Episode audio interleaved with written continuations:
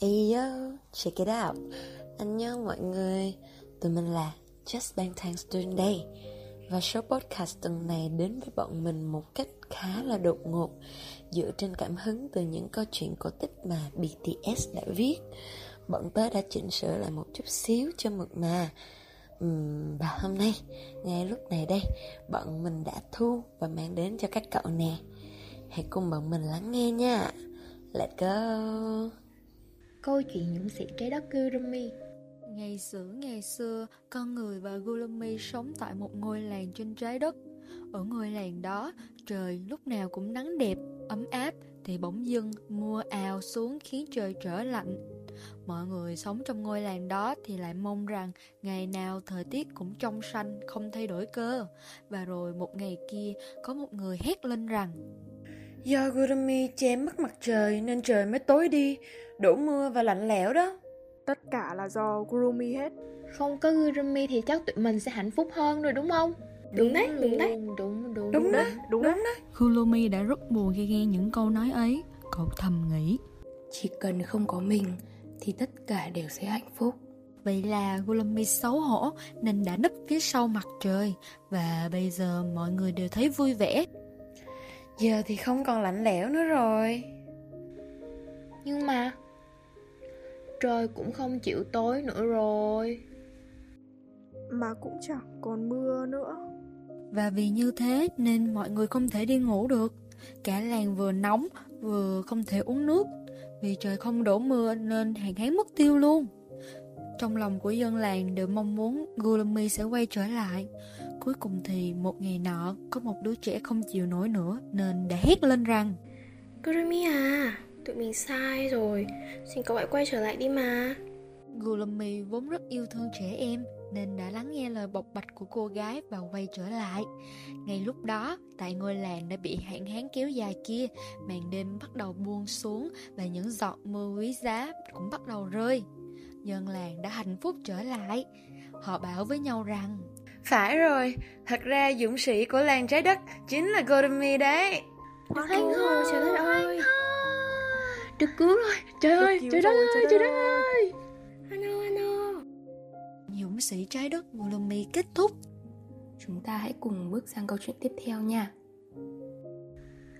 Câu chuyện một cọng tóc Ngày xưa ngày xưa, có một cậu bé chỉ có một cọng tóc duy nhất. Cậu bạn nhỏ nhìn vào gương và buồn bã với suy nghĩ rằng Tại sao mình lại không có mái tóc giống như những bạn khác nhỉ? Thế là cậu bạn nhỏ quyết định bắt đầu cuộc hành trình đi tìm mái tóc phù hợp với mình. Khi cậu đang đi trên đường thì gặp một con sói. Cậu hỏi nó rằng Sói à, cậu có thể cho mình mượn bộ lông của cậu được không? Con sói trả lời Tất nhiên là được rồi, cậu bạn nhỏ à. Tuy nhiên, bộ lông của con sói lại quá thô ráp nên không phù hợp với cậu một chút nào. Vậy là chàng trai quyết định đi tìm một bộ tóc khác cho mình. Đang đi thì cậu lại gặp một con ngỗng và quyết định mượn bộ lông của bạn ấy. Ngỗng à, bộ lông của cậu mượt quá Cậu có thể cho mình mượn bộ lông của cậu có được không? Con ngỗng trả lời, Ừm, được chứ, để mình đưa cho cậu nhé nhưng mà tiếc thay, bộ lông ngỗng khiến cậu đổ rất nhiều mồ hôi nên cậu quyết định trả nó về cho bạn ngỗng. Cậu lại tiếp tục lên đường. Lần này cậu gặp một cây thông đang mọc sừng sững ở bên vệ đường. Cậu cũng xin cây cho mình vài lá thông để ướm thử lên đầu, nhưng tiếc là chúng không quang hợp được nên lá thông dần dần ngả vàng và héo đi mất.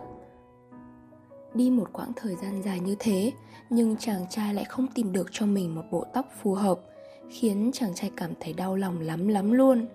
Cậu lê những bước chân buồn bã và nặng nề trở về ngôi nhà của mình. Tuy nhiên, khi về nhà và soi mình lại ở trong gương, cậu mới thấy cọng tóc này phù hợp với cậu hơn bất kỳ bộ tóc nào cậu từng thử trước đây. Vậy là chàng trai lấy lại được sự tự tin của mình và quyết tâm sẽ trân quý cọng tóc phù hợp với bản thân nhất này. Cậu sống vui vẻ chăm sóc cho cọng tóc của mình đến hết đời. Vậy là câu chuyện một cọng tóc đến đây đã kết thúc. Chúng ta hãy cùng bước sang câu chuyện tiếp theo nha. Câu chuyện một muỗng trái tim Ở một nơi nào đó ngoài vũ trụ rộng lớn ngoài kia Có một ngôi sao bé nhỏ Mà tại đó Có một tiên tử tí hon tên là Bu Bu Cậu ấy sở hữu một sức mạnh thần bí Bu Bu có năng lực tạo ra một sinh vật sống đó nha À, mình cũng phải nhanh chóng tạo ra sinh vật nào đó để hoàn thành ngôi sao như ngôi sao bên cạnh thôi. Uhm, nghe được đấy. Mau bắt tay vào làm nào. Thế là Bu Bu bắt tay vào công việc tạo ra sinh vật sống của mình Tốt lắm. Xong rồi đây. Chào cậu. Mình là Pư Pư. Bu Bu liên tục gọi sinh vật mình tạo ra Nhưng nó lại chẳng buồn trả lời cậu một câu Bu Bu cảm thấy rất buồn Rất buồn Nhưng không vì thế mà Bu Bu bỏ cuộc Cậu lại bắt đầu suy nghĩ xem sinh vật này đang thiếu thứ gì Hmm, thiếu cái gì vậy nhỉ? Hay là gọi tên thử xem sao ta? Thế là Bu Bu đã đặt tên cho nó là Bogu và cậu nói Xin chào Bogu. Mình là Pư Pư. Nhưng dù cậu có gọi như thế nào đi chăng nữa thì nó vẫn không trả lời. Bu Bu nghĩ có lẽ cậu cần phải tìm ra một cách khác thôi. Uhm, hay là mình mặc áo thử cho nó ha? Thế là Bu Bu đã tạo ra một chiếc áo và khoác lên người cho sinh vật ấy. Ây gu Bogu à. Bộ đồ này hợp với cậu thật đó. Dù vậy nhưng Bogu vẫn không hề có động tĩnh gì, không hề trả lời cậu. Bu Bu buồn quá đi mất, cậu bật khóc. Sao Bogu lại không trả lời mình vậy hả? Ngay khi đó, nước mắt của Bu Bu vừa rơi xuống đất thì có một mầm non mọc lên từ chỗ đất ấy. Ô, bây giờ thì Bu Bu hiểu rồi. Điều quan trọng nhất chính là trái tim, vì thế Bu Bu đã từ từ làm lại từ đầu. Bu Bu dốc hết lòng tạo ra Bogu một lần nữa. Cậu để tâm từng chi tiết rất nhỏ.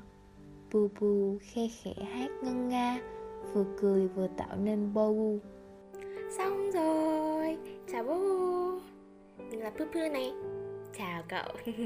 Rất vui được gặp cậu nhé. Chào cậu Bogu trả lời Cuối cùng cũng trò chuyện thành công nên Bu Bu hào hứng nhảy múa và Bu Bu trở thành bạn thân với Bogu. Cả hai đã cùng nhau biến ngôi sao này trở nên thật đẹp và tuyệt vời. Một muỗng trái tim đến đây là hết rồi. Chúng ta đã cùng nhau lắng nghe ba câu chuyện cổ tích mà chính các anh đã tạo nên rồi đấy. Uhm, và cũng đã đến giờ. Bé ơi, ngủ đi, đêm đã khuya. Tụi mình chúc các bạn ngủ thật là ngon. Để ngày mai lại là một ngày tuyệt vời với các bạn. Just Bang Thanks Tạm biệt mọi người nha. Anh nhân.